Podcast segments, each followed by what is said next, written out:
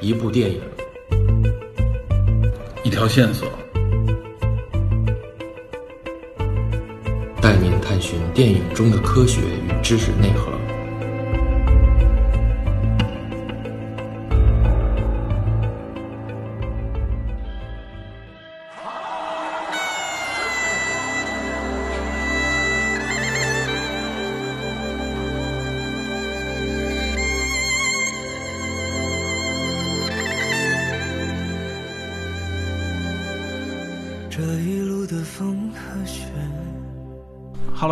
欢迎收听本期的电影侦探，我是 Peter。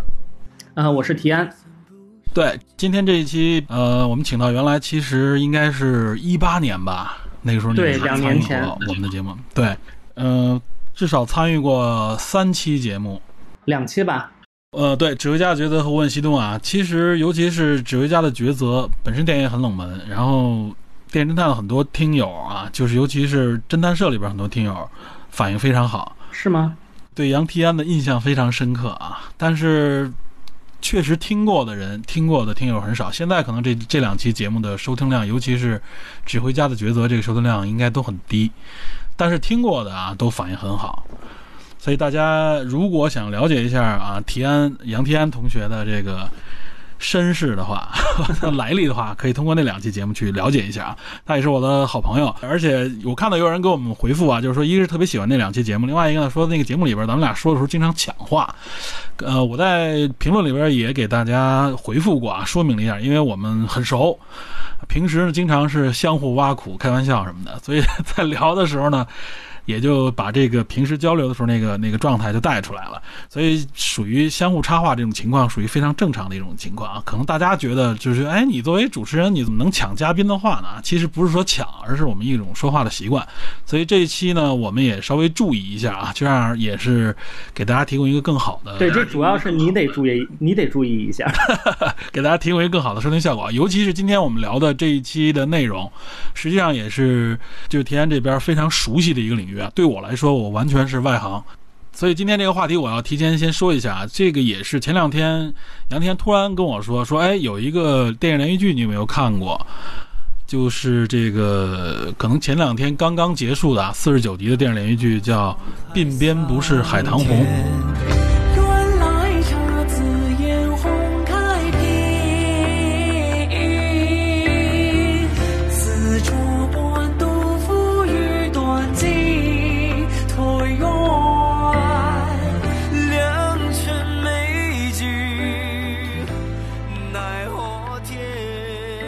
对，算是现在的一部，应该算是网红剧吧。对网红剧，我看话题还是挺多的。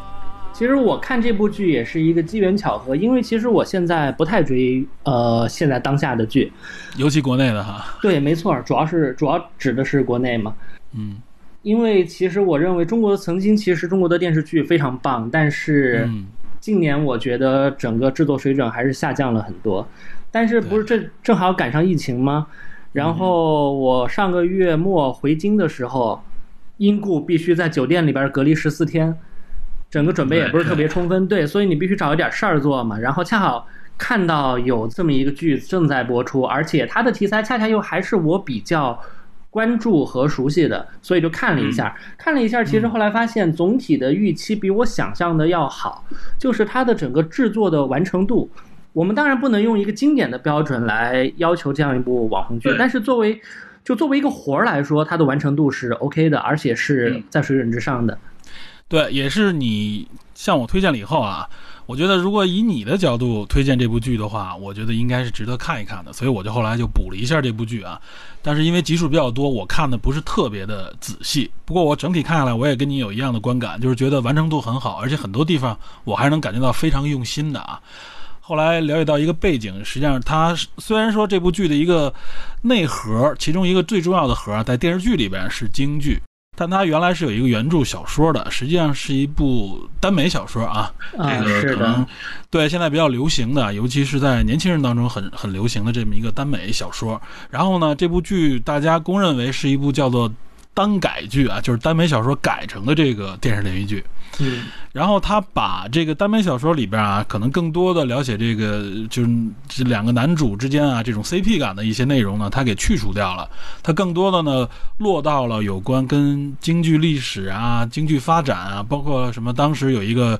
呃大的环境背景，就是抗战的这么一个什么这种爱国的情怀啊，包括兄弟情啊、知音情的这种感觉，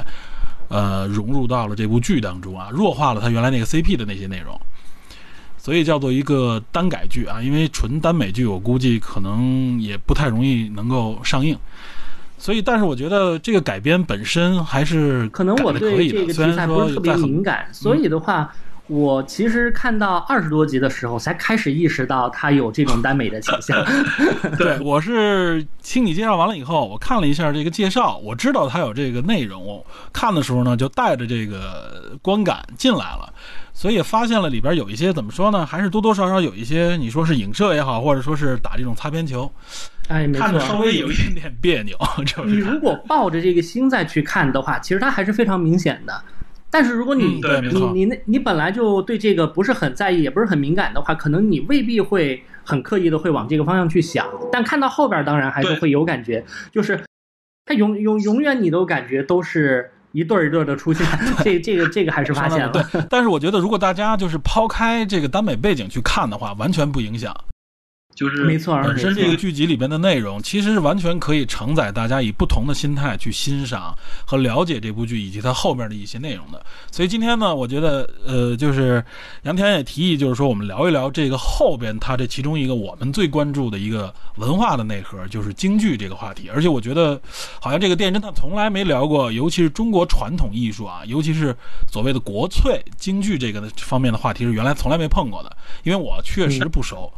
但是杨天在这方面是是有很多的接触的，虽然说啊、年纪比较年轻，但是我了解到杨天可是算是至少算是一个深度的票友，而且自己哎，其实票友谈不上，这呃你你这确实说的还比较外行，就是所谓票友必须得自己能唱能演才行。能唱，对我只能我只唱，我只能说是一爱好者，就是说嗯。浸淫在那样一个环境里边，因为嗯。喜欢戏剧，然后也和这个圈子来往非常密切。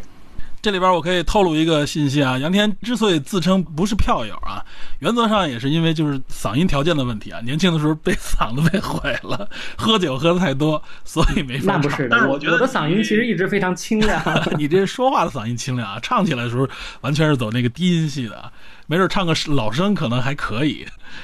可能大家听到你的嗓音条件会认为，哎，你是不是唱个男旦什么的比较合哎适？以后难说会往那方向发展一下。哎 哎，有可能啊，到时候给你捧捧场啊，可以。可以可以。所以这是就是杨天在这方面，我认为他是呃非常资深的，怎么说呢，一个爱好者。所以我觉得他有很多内容，平时我们聊天的时候，你也经常会带一些这方面内容，我觉得其实特别有的聊。今天正好有这么一个契机，借着这么一部网红剧，我们希望呢。能够聊一聊，就是我们角度里边看到的京剧的一些内容，包括这个文化的相关的一些内容。我觉得有些东西呢，聊出来可能，尤其是对于我认为啊，对于京剧之外的，就是普通的我们说电影观众、电视观众也好，或者我们的听友来也好呢，对了解这方面的这个内容还是有一定的帮助吧。我觉得啊，我们会给大家提供一些相对来说比较有趣的，或者说有趣味的内容。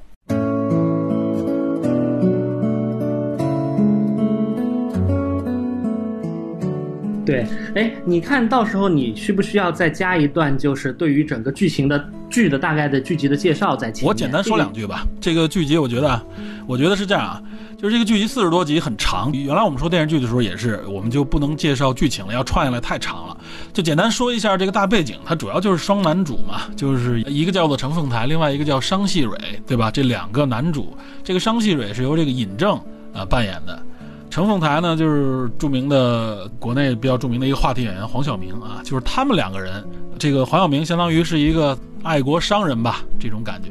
那么尹正扮演的这个商细蕊呢，是一个相当于是当时这个民国这个时代背景里边的，他叫做梨园新魁的这么一个绰号，也就是梨园行里边的这么一个新星啊，又叫魁，就是魁首的意思。他是一个旦角，又在一个三四十年代这么一个时代背景下啊，其实这很符合当时的这个历史背景。然后呢，在机缘巧合之下呢，这个黄晓明结识了这个商细蕊，这个故事就围绕他们两个人之间啊展开。他呃糅杂进来了两个人的什么所谓的这种知锦和知音的这种情感，糅杂了这个对京剧发展的一种关切和努力。然后呢，还有一个大更大的背景呢，就是抗日这么一个背景，也就是体现出来两个人的这种爱国的这种情怀啊。因为是一个非常大的一个剧组，一个群体，里面有各种各样不同的情感线啊、情节线啊，包括黄晓明扮演的这个陈凤台，他整个他的这个生意方面的这些方面的内容。所以呢，就是综合起来有很多很丰富的内容，比较适合不同年龄层次的人来欣赏。所以这也是我认为这部剧它有一种。还是一种快餐文化的一种背景和特质，哎对就是它其实更像一个更像一个套餐，一个杂糅，它把很多类型片的一些因素，其实最后揉到了一起，包括大家话题性最多的一个耽美。另外一个就是国哎粹，这个可能是这部戏里面最大的两个双主题。然后，那么涉及到国粹，再细分它怎么样营造这种戏剧性和它堆叠这种高潮呢？它引入了这种一个大家都既陌生又神秘的一个传统行业，强化了它的一些内在的争斗，或者说把一些潜规则的东西添油加醋，然后变成了一种戏剧性的一个线索。然后，当然，另外一个戏剧性的大的线索就是抗战的这个背景。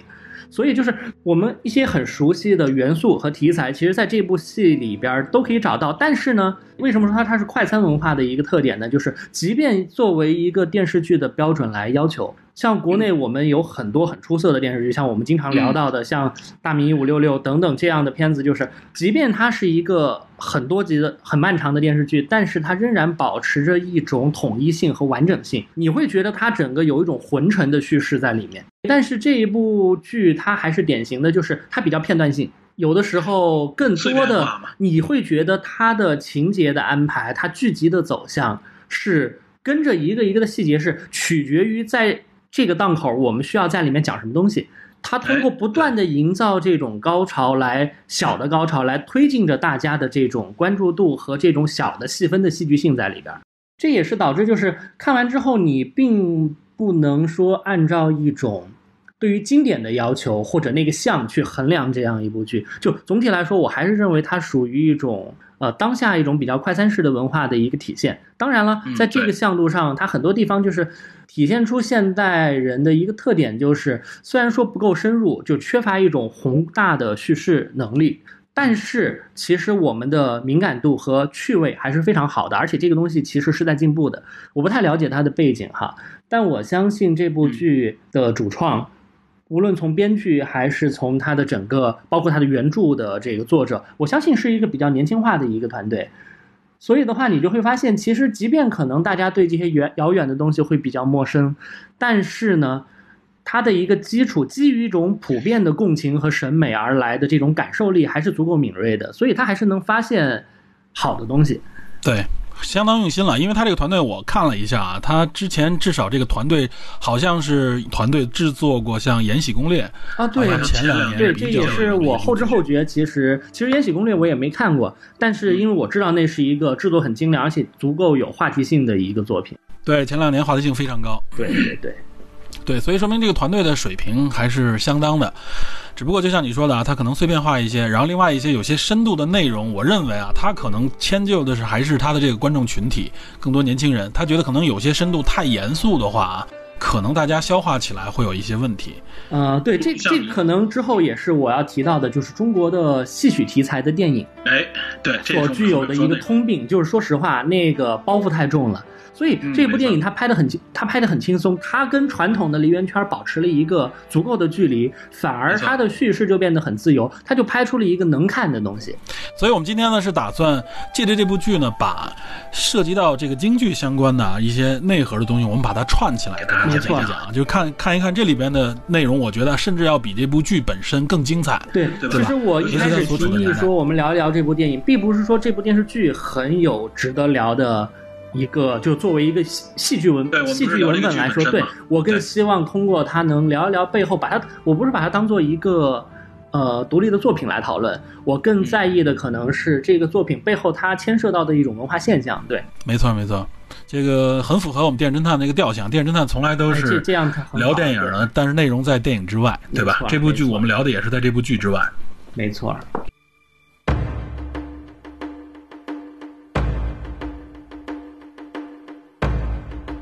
好，那我们就要沿着这部剧啊，给大家其实聊一聊京剧这方面的话题。首先，这部剧说的是民国这个时代啊，大家很多人，包括可能耳闻目染，大家都了解到很多跟京剧相关的文艺题材，好像都集中在那个年代，对吧？这个民国这个时期，尤其是三四十年代啊，尤其是三十年代，这个其实完全符合因为确实它有一个有一个时代的重叠在里边。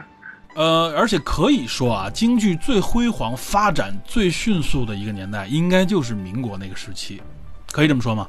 当然是，而且它背后有一个历史和文化的原因。当然，其实它可能有不同的两个黄金时期。那第一个黄金时期可能是晚清，当时因为整个国家权力，包括政权的这种偏好，所以导致当时所谓内廷供奉嘛，有一批艺人他已经能够登堂入室。享有正式的官阶，然后能够出入于宫廷，他有了这样国家文国家背景的一个背书，所以进入了第一个黄金时期。那么第二个黄金时期就是我们刚刚讲的三十年代民国这个时期。如果我们要讲的话，可能还有第三个黄金时期。当然，这个黄金时期我们可以把它打个引号，因为。看我们要怎么去讨论，因为曾经也有十年的时间，全国人民什么都不能看，只能看八个戏。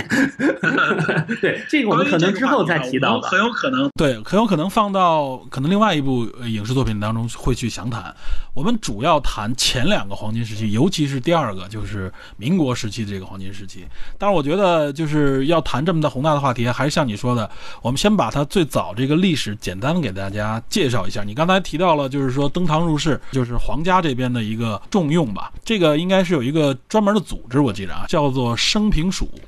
对吧？没错，没错。那看来你功课做得很好嘛。啊，对，这个我必须要了解一下。说白了，这个其实我多少也知道啊，就是嗯最早，因为大家都说嘛，就是咱们咱们都说徽班进京嘛，对吧？对，那个徽班进京那就非常早了。了。徽班进京差不多是乾隆年间的乾隆后期的事情，因为当时的一个契机就是为为乾隆祝寿嘛。一七九零嘛，这个八十寿辰。没错，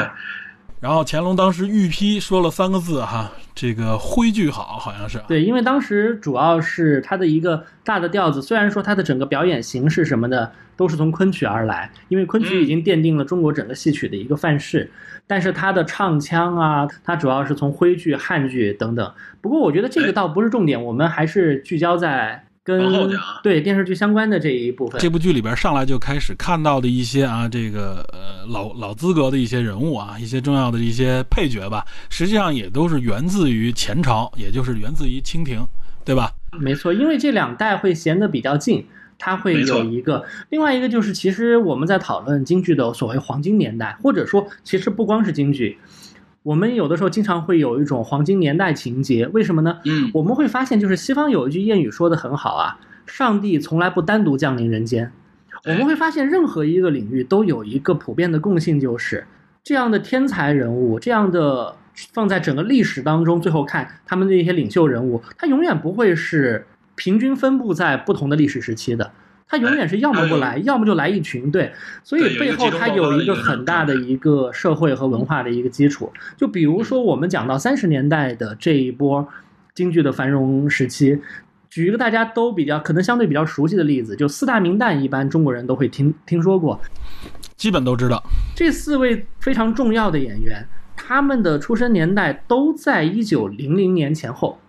呃，梅兰芳，如果我没记错的话，是一八九四年，然后尚小云、荀慧生都是一九零一年前后。那么年、嗯四大名旦当中最年轻的陈彦秋陈先生是陈先生是一九零四年生人，所以就他们差不多是前后十年之内诞生起来的同一批演员。哎，非常重要啊！我们这里为什么说到四大名旦啊？实际上这里边跟这个主角也有关系啊。我看完了以后，我发现啊，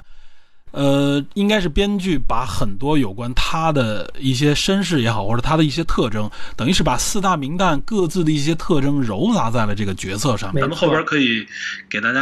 慢慢去解读一下。其实这也是一般这种架空历史剧它的一个普遍的一个创作方式，对对没错。所以在在里边能看到很多这些四大名旦各自的特征和影子在里边。对，比如说，呃，他的常唱的这些戏曲啊，大家比较熟，大家上来就会想到是跟梅兰芳相关的一些内容。哎，没错，它里边有这个《贵妃醉酒》，啊，这就是我们比较熟悉的典型的一出梅派戏。包括我相信，连看过这个《霸王别姬》的朋友，应该对这部戏也是多少有一些印象的。然后呢，其实我看了一下，就关于他的身世啊，就是说他这个角色，我我你应该看过了，你应该知道，就是说他是原来唱过武生，所以他中间有一段他反串武生，对吧？有这样的一段戏，呃，当然他是有一段反串，但他反串的不是武生，而是小生。对，是小生啊，就是说他唱过这个小生，好像当时也有反串成了老生的这个形象吧？我记得带着染口。吊嗓的时候有一段，我记得当时他一人分饰两角。我记得他唱的那出戏是《武家坡》吧，就是薛平贵和王宝钏的这个故事。对，嗯所以他在吊嗓的过程当中，一个人来回切换。所以当时他在剧中的这个另外一位男主角陈凤台在楼下听傻了，下来的时候就问他说：“谁在你屋里？”因为可能用这种方式来想衬托一下这个演员的能力，这个样子。他这个特征呢，就像谁呢？有点像尚小云。尚小云哎是，有没错这个儿，没错，这这唱过声，这一点，这这点您您您说的很很我准确。特别您对，这太客气了。因为这里边不是说四大名旦有一个说法嘛，就是当时呃梅兰芳的样评论他嘛，对，尚小云的棒，程砚秋的唱，还有那个荀慧生的浪，浪，对吧？对，对，荀荀慧生啊，我看咱们上次看过一视频，还还有人管这狗狗卫生这个有这个有点点太那太那个了，这太太不尊重中国的的文艺了，了，是吧？哎，这这也谈不上尊重不尊重，确实可能他不认识那个字儿而已。就我觉得我们现在很多东西把它总要上一个价值，其实大可不必，因为有的时候确实不行就是不行嘛。确实不懂就是不懂，是吧？这个尚小云的棒说的就是因为尚小云的这个价值功夫啊，因为尚小云早年他母亲的意愿是希望他能够强身健体，所以的话，就他早年学的是武生，后来才改回了旦。对，然后另外还有一个特征，我记得这影片里边有，也被很多人谈到，就是关于这个商细蕊吃肘子这件事儿啊。吃肘子这件事儿，我觉得 就能完全套用到一个人身上，就是陈艳秋。对，陈彦秋就抽烟喝酒吃肘子这么一个习惯啊，据说是，但没他那么夸张，好像是。因为程先生他本身身材也很高大，按理说像这样的身材，对，不像蛋卷演员，他个子高，然后尤其晚年发福之后，看上去应该觉得应该唱个花脸比较合适。对，没错儿。所以很多时候我们没有办法在舞台下去领略，所以那种角儿他直接塑造出来，他散发出来的那种气场，我们感觉不到。所以现在的人如果说倒回去去看陈先生晚年拍过一部戏剧电影，他的《荒山泪》哎。也是他的一部代表作，你会非常惊讶，就你会觉得。这个形象会和我们心中对蛋卷儿的演员会非距离非常远，对，对，觉得好像是一个非常魁梧的一个对这也是很多时候，尽管说从艺术成就上来讲它是很高的，但是如果说我们直接从那个时代所遗存下来的一些音像或者什么来入手的话，我们会产生非常大的客观上讲会有抵触的一个情绪，就是因为不适感，对因为有一个就是我们要知道，我们所看到的已经是那一批演员他们非常老的时候留下来的音像等等，就很多东西它的修养放在那个地方，所以的话，它的意思还在。但是嗯。你要听出它的意思的话，或者说用京剧爱好者经常讲的话叫做听味儿，你要听那个味儿的话，你是需要有一个漫长的一个对这门艺术的一个熟悉和一个经验上的积淀的。所以的话，反而现在来说，可能对于我们看到一些，比如说现在的电影形象，或者说像这样的电视剧形象里面塑造的那样一个在颜值上来说更好的这么一个形象的话，反而对于大家的对戏曲的接触来说，可能是一个比较好的契机，因为的确很多经典的艺术样式，它有一套非常复杂的由经验所形成的系统，所以你你的接触是有一个渐进的过程的。哎，尤其这部剧啊，我觉得这部剧里边其中一个最大特征，我看几乎所有人都会说到，就是商细蕊的这个扮相。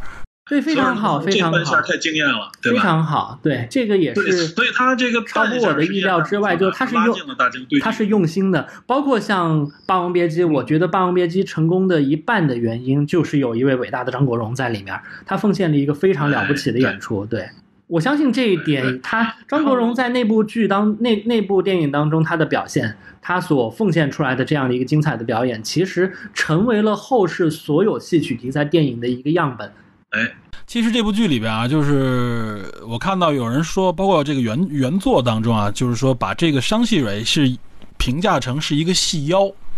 这个字你能体会出来吧？就是说他这个人的性格也好，或者他这个唱戏的方式像一个妖一样，就非常的妖艳也好，或者说说他非常的。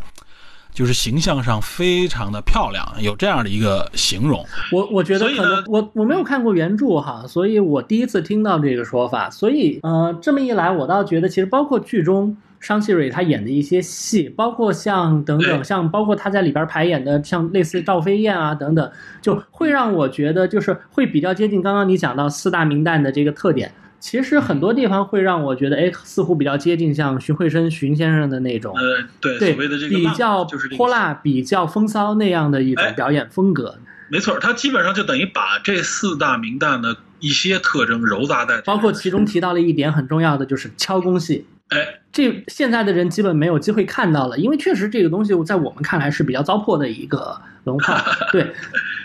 但它的确体现了民国的时候的艺人，他对于戏曲当中，尽管戏曲它是在造一种幻象，但是在细节方面，他们还是在尽力的求真。而这种求真的过程当中，有的时候是要付出大量艰辛的体力上的这种付出和劳动的，包括像敲工戏，它就是一种完全反自然的东西。对，说到这个，可能大家不熟悉敲工戏是什么，它就是因为我们知道在民国以前很长一个历史时期，那么中国受过，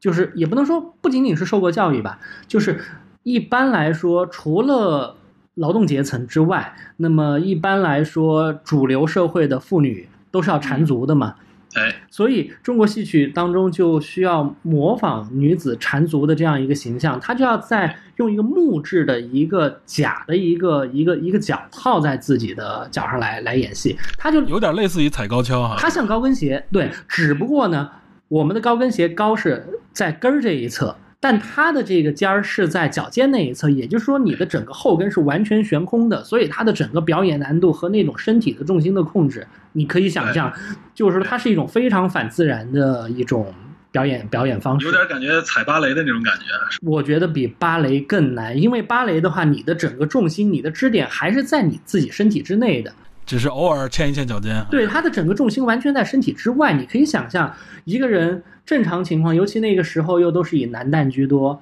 那么嗯正常情况可能五六十公斤，那是最低的一个体重的下限吧。五六十公斤100多斤很正常就对一百三四十斤的一个一个一个体重，完全整个重心在一块木锹上，然后整，个。对，所有力量就集中在你的整个几个脚趾上，所以你可以想象那种身体上带来的苦楚是非常严严重的。就包括当时民国时候，其实当年所谓四大名旦票选，仅仅排在这四位之后的一位叫小翠花儿，哎，当时他就是以专门以敲工戏见长的。也正因为这个原因，四九年之后把敲工戏禁了之后，所以导致像小先生就无戏可演。当哎然，这个影响力也就不够。，对这也是一种技术的技术形态的随着时代的转变而造成的一些更更深远的变化。哎，你说到这个啊，就是说受到时代背景的影响，实际上这块儿我觉得就可以简单聊一聊，就是嗯四大名旦产生、啊，包括他们受那个时代的影响，导致了。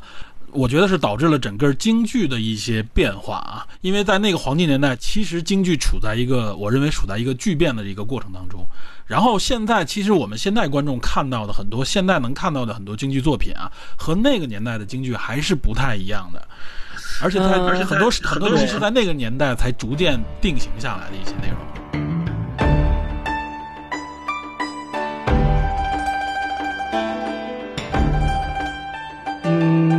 你刚刚提到的这个，我觉得可以分作两个不同的问题来讨论。那么，嗯，一个是京剧的所谓定型，所谓京剧的传统与革新的这个问题。哎，对。那么另另外一个问题就是，就是京剧包括四大名旦的登场和这种角色的部分，就角色戏份的变化。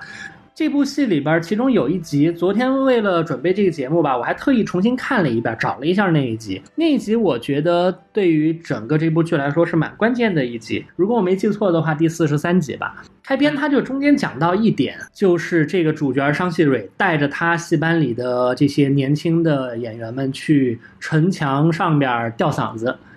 然后他就中间讲了一段话，他中间就讲到一点，京剧自古以来其实是所谓自古以来，就他们在往前的一到两辈人。那么京剧最早，包括我们刚刚谈到第一个黄金时期，就是在晚清那个时候，京剧艺术其实是以老生为中心的。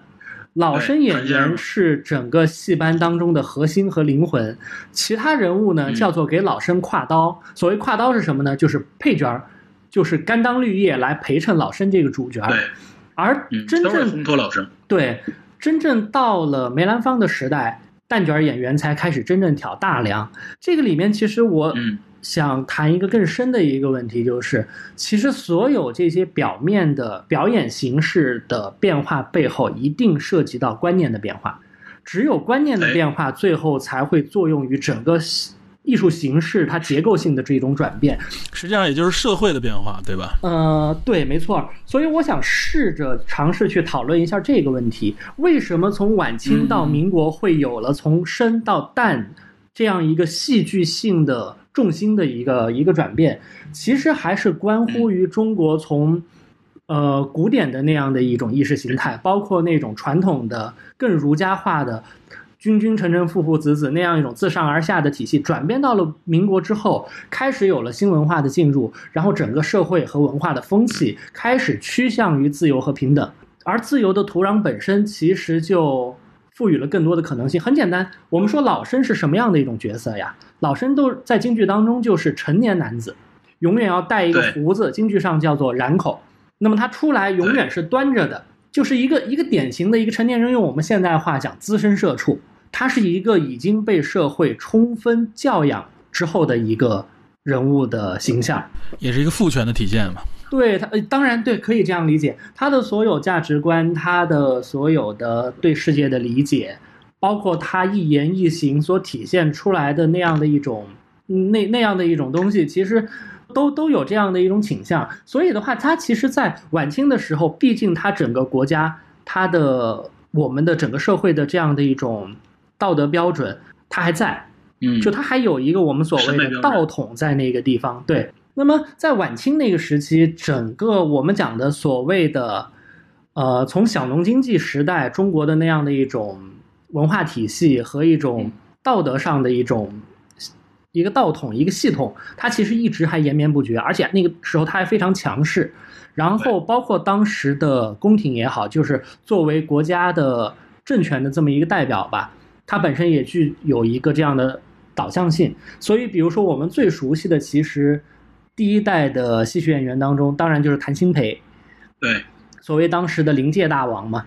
对那么谭鑫培他所表演的其实就是老生，那么他所代表的就是这样的一种人，是那个时代的社会的主流。他表达表达出来的，往往一旦上场，他一言一行都是道德文章。那是那个时代的社会上主流的阶层，他所愿意看到的东西，也是他希望去张扬的一些东西。所以，这就是我所提到的观念，最后决定了创作的形式。那么到了民国，整个随着西学东渐，然后加上更现代化的这种呃文化的渗入，这其中的一个副产品，其实一定就是女性的解放。像我们刚刚讲到敲工戏会涉及到，从民国开始，女性不用缠足了，然后她的社会地位啊等等等等发生了改变。也就是说，女性在此前作为一个沉默的群体，包括在更古早的戏剧剧目当中，女性往往是没有什么更深入的内心情绪的，她们也哎依附于男性，对就是个配角。他们依附于男性，然后他们也是这样的道德文章当中的一个附和者，甚至很多时候是一个牺牲者的这样一个形象。那么到了民国开始对，随着这样的一种自由风气的一种出现，女性的形象、女性的那种内心世界，她的那种，我们说女人心海底针呐、就是她的那种嗯，内在的丰富、内在的维度、内在的真实，戏剧性开始被注意到了，或者说它嗯可以被当做一个很正面的一个对象去进行表达、去书写。其实这个东西更早很也有这个东西，像昆曲当中就有大量这方面的剧目。只不过其实我们经常讲到清朝的时候，因为它是一个少数民族政权，所以它在很多地方其实更加的趋于保守，反而不似晚明的那个时期的那种文化开放，而而从这一方面来讲呢，民国时期可能和晚明的整个风气更接近，所以整个剧作当中女性的这种形象，慢慢慢慢从二路走向了前台。等等一下，这里边我觉得还有一个内在的一个原因啊，就是其实到了民国以后啊，原来你想能够看戏的人，尤其是对于女性来说，能够看戏的人非常少啊。对吧？都是他，而且他们要想看，只能通过堂会，对吧？公开场合是没错女性都不可能够进入的。但到了民国以后可不一样了，大量的年，尤其是年轻的女性进入到了这个戏楼里，欣赏这些剧，他们的诉求和原来过去啊这些诉求就不一样了。所以这个我觉得也是一个一个动因吧。当然是一个动因，是一个原因，但是其实我个人还是认为这未必是最重要的原因，因为其实真正能够欣赏这样的一种深刻细腻的女性的内心戏的呃观众，她未必一定是女性。所以的话，从深到淡的这样的一个转变，它背后有一个非常关键的时代背景。我觉得这一点，呃，就我所及，似乎是大家对于中国戏曲的讨论也好、研究也好，还很少触及的一个层面。但是这个时代背景很重要，这也是梅兰芳应运而生的一个大背景。所以所以其实我也我也希望说，以后有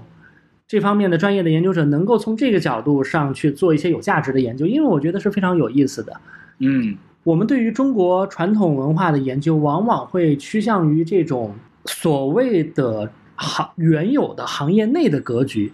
我们把这个当做一种专业，但是其实我们往往缺乏一种开放的文化视角，把它还原在一个更广阔的文化脉络或一种普世的一种价值观察当中。嗯这是我们一直对戏曲研究的一个短板吧，也不光是研究，包括我们对它的认识。所以我觉得这可能有一部分原因啊，受限于是这个怎么说呢？戏曲艺术圈内人，当然，他们对这东西的理解当然，对所以这其实也涉及到一个问题，就是为什么很多传统的东西和当代的一个对接会变得非常困难，就在于说我们没有办法把它还原到一个更普遍性的、更能够让所有人产生共情的一个大的问题意识当中。嗯我们美其名曰所谓专业，但其实我们是在拉大这样的距离，是一种固步自封的一个状态。哎，有有这个色彩，对，就像你说的这个专业，其实这里要说一下，在梅兰芳之前，呃，其实大部分的戏曲演员，他们所唱的这个戏曲本身啊，也不是像像大家想的是一个非常高格调的一个一个内容，对吧？其实岂止是不是高格调啊？即便现在，呃，这其实也是我一直对京剧剧本的一个微词，哎，就是因为你知道，其实我总的来说，我可能京剧、昆曲我都听，但是我可能对昆曲的偏好要更深一些。你对比较的偏好。其中有一个原因，当然其实就在于说对于剧本的挑剔。昆曲的戏词写的是真的好，但是京剧的很多剧本，包括一些我们现在已经奉为非常经典的一些剧，包括像这个说起来，可能又是如果在专业的演员和票友之间讨论，可能又是一个犯众怒的一个事情。有有争议的 是吧？对，包括像像《空城计》这样的哎，对对对，传世的经典剧作，对 他的那些很多关键的戏词，尽管它已经成为京剧当中最经典的段落，但是它的整个剧本实在是让人不敢恭维。就京剧的剧本总体来说是很糙的，很水的，对吧？，这和它很强的这种民间属性还是哎没有关系错没错。对，对，所以我觉得梅兰芳应应运而生，我觉得他的独特性啊，就是他让京剧呢完全提高了一个层次，对吧？这我觉得和梅兰芳自己的个人的一些特征，包括他身边的一些人对他的影响，可以说带来了巨大的改变的一个真正内部的一个。当然，这就其实我们需要谈到一个问题，我们谈到这种时代的变化，那么我们就不能谈，不能不谈一下现在经常还会很流俗的一个说法，就是所谓京剧是嗯九流十家之末啊、呃不是说京剧啊，就是说戏曲演员，我们讲幽灵，戏曲对，伶人是九流之末。呃，说实话，就现在很多人还动不动拿这个说事儿，我觉得实在是一种，就是我们的文化当中，我们的社会文化当中有一种有一种很糟糕的趣味，就是我们喜欢这样的偏见。我们喜欢把偏见当做一种文化，这个其实不光在戏曲方面，就是我们的很多思维方式上会有这样的一种倾向。我先谈一下我们现代人的这种就还在一谈到戏曲，总在谈这个问题。其实我觉得，呃，大家熟悉儒家的人就知道，圣人之道在于一个字“隐”啊。隐是什么呢？隐而不发，就是说那个东西不是它不存在，或者说不是它曾经不存在，但是不需要再提了。那个事情应该让它过去，并不是说所有东西你一定要谈论，一定放到一种公共舆论当中，让它彰显出来，才表明一个人的修养和学问。很多事情其实一个人不说什么，我觉得更能体现一个社会和个人的他的一种涵养。哎，这种消极的态度嘛，就是一种对，这这这这是这种消极，其实是一种积极。对它背后我说的这个消它背极就像后透露的就像消极自由一样，它配露的是一个人也好，一个时代也好，他的一种道德上的一种单纯。那么举个例子来讲啊，那么因为你知道，我其实除了中国的戏曲，我其实也喜欢西方的古典音乐，我对音乐史嗯自诩也有一些研究。那么其实不管是你去到欧洲，或者去到或者跟主流的西方的音乐行业的人，或者他们的爱好者之间去交流，很简单。当年从海顿，从巴赫到海顿到莫扎特，甚至到贝多芬，嗯，那个时候所有的西方的音乐人也都是仆人。很简单，像海顿当时住在公爵的家里边，他是要和家里的佣人一块儿坐在一个餐桌上去午餐的。但是现在其实没有人会去刻意的去提这一点，因为那已经是过去的一个时态。就是说，他们留下来的东西，他们创造的东西已经太丰盛了，连这些东西我们都讨论不过来。那么至于有些东西，其实就让它过去，这是一种我认为，呃，最正常的态度。我都不能说这是一种高尚的态度，因为真的真的他谈不上高尚，它只是一种我觉得是道德上的一个底线。但是我们呢，动不动现在对还喜欢把一种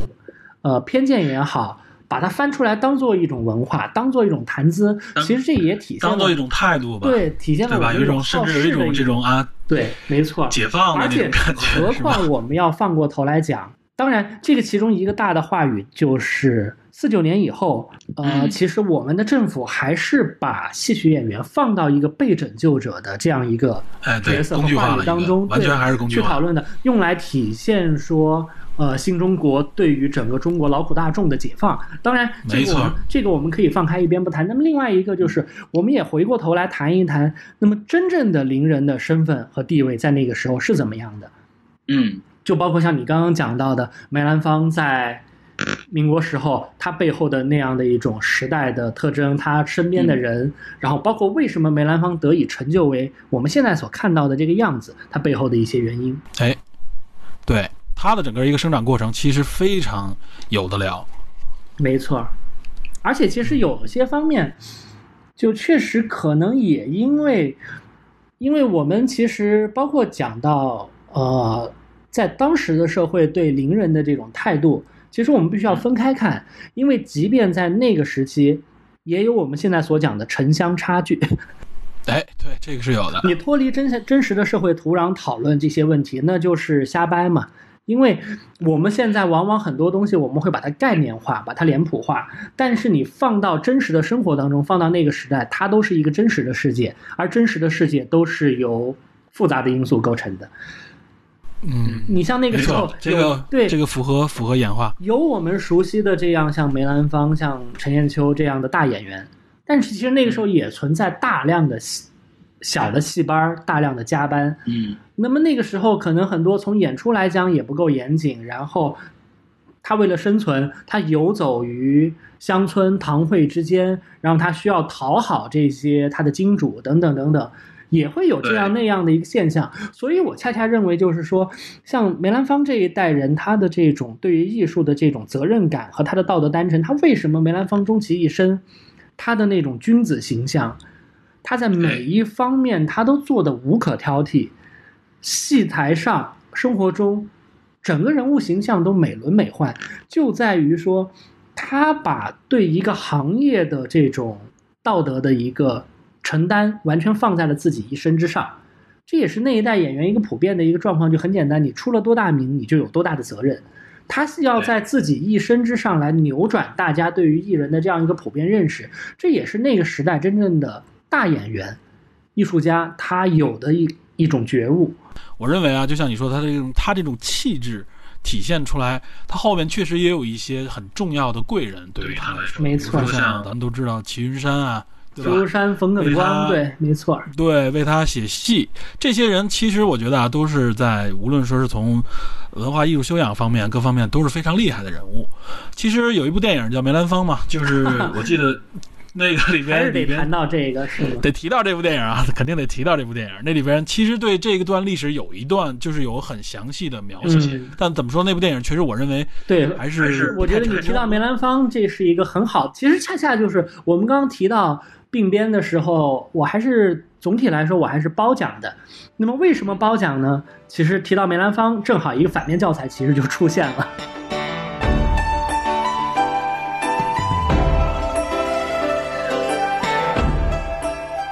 就是其实戏曲题材非常不好拍，就好比涉及到中国传统的很多题材都不太容易去讨论的一个原因，就是你会面临一个非常强的一个专业话语的这样的一个压力。哎这就为什么现在现在在中国，我们经常网上开玩笑嘛，有几个话题是不能碰的，碰了之后朋友都做不了，其中一个就包括中医。呃京剧就很类似，京剧也一样，像梅兰芳这部剧呢，双方面的。首先一个就是，因为四九年以后，梅兰芳到目前为止都一直是作为一个无论是艺术上还是道德上的一个样板。一个代代言人对，所以的话，很多涉及到梅兰芳的话题是不能谈的，而且加上梅家人还在，因为这部片子当时拍摄的时候，呃，梅兰芳先生的公子九爷梅葆玖也还健在，所以的话，对于梅家人的整个话语还是有所顾忌，这个应该能看得出来。不仅仅是顾忌了，我觉得啊，必须有非常大的这个尊重，可以说是呃甚至我认为是干涉，对这个会有的，因为一直其实在中国的戏曲研究都会有这样的现象。当然，其实我认可，我也尊重，它来自于老代老一辈艺人他的这种自尊和他对这种行业的尊严的一种体现。但是我要说的是，即便抛开这个层面，整部梅兰芳这个电影就是一个非常糟糕的反面样板，就是就是什么呢？就是我们刚刚讲的，他太爱上价值，他体现了陈凯歌，我认为他一贯以来的这种虚伪。所以那部电影让我的感觉就是一部非常虚伪的一个电影。我不说梅先生虚伪，对，非常端着，而且呢，他给自己带上了很大的枷锁，然后要把很多东西好像要拔得很高，但它其实是完全不真实的。这个之后，我们再谈到，我也想特别谈到这一点，就是其实我们在看很多东西的时候，包括现在，尤其像最近几个月啊，我们经常讨论到，尤其在网络上的言论，我们感觉到一种社会分裂等等等等，谈到这样的话题，其实这样分裂的一个非常根本的原因就在于，我们在讨论很多事情的时候，我们把它抽象化了，我们把它变成了一种。完全的观念之争，而这种观念往往是不真实的，而且这种观念是来自于一种陋见和偏见。其实，抽象化是一件非常危险的事情，嗯，因为很多事物它是来自于一个真实的寻常世界，那么它对，在一个真实的寻常世界，它就是复杂的、有体温的，而且它的那种复杂都是可以落到地上的。都是有迹可循的，对。但当我们把它抽象化之后，我们就会忽略很多东西，然后反而会加入很多主观的臆断，然后它就会容易变得非常偏激。其实上价值也是这么一回事儿，所以有的时候价值一上多了，就是那句话，步子迈太大就扯着蛋了。这个这就是梅兰芳那部电影给我。的一个普遍的感受。嗯，就像原来我说有关演化论的一些话题的时候啊，就是这样啊，就是很多东西其实就像演化的过程，它实际上是适应社会，不是适应社会啊，适应自然当中的一种自然选择。但是我们加入了太多的人为的这种啊主观的判断的时候，就让我们对演化论有了一个特别大的误解，就是感觉很多很所以社会达尔文主义啊这种类似的这种观点，就是从中萌萌生出来。这个现象我觉得很普遍，就像你说的，很多人把它强化了，把它人格化了，甚至把它因果化了。但很多东西我觉得它不是一个真正像我们想象当中的是一个因果关系。没错，所以这也是其实看这部剧里边我非常想谈到的一点，就是我们刚刚讲到这部剧里面还有另外一个主题，一个大的背景就是抗战。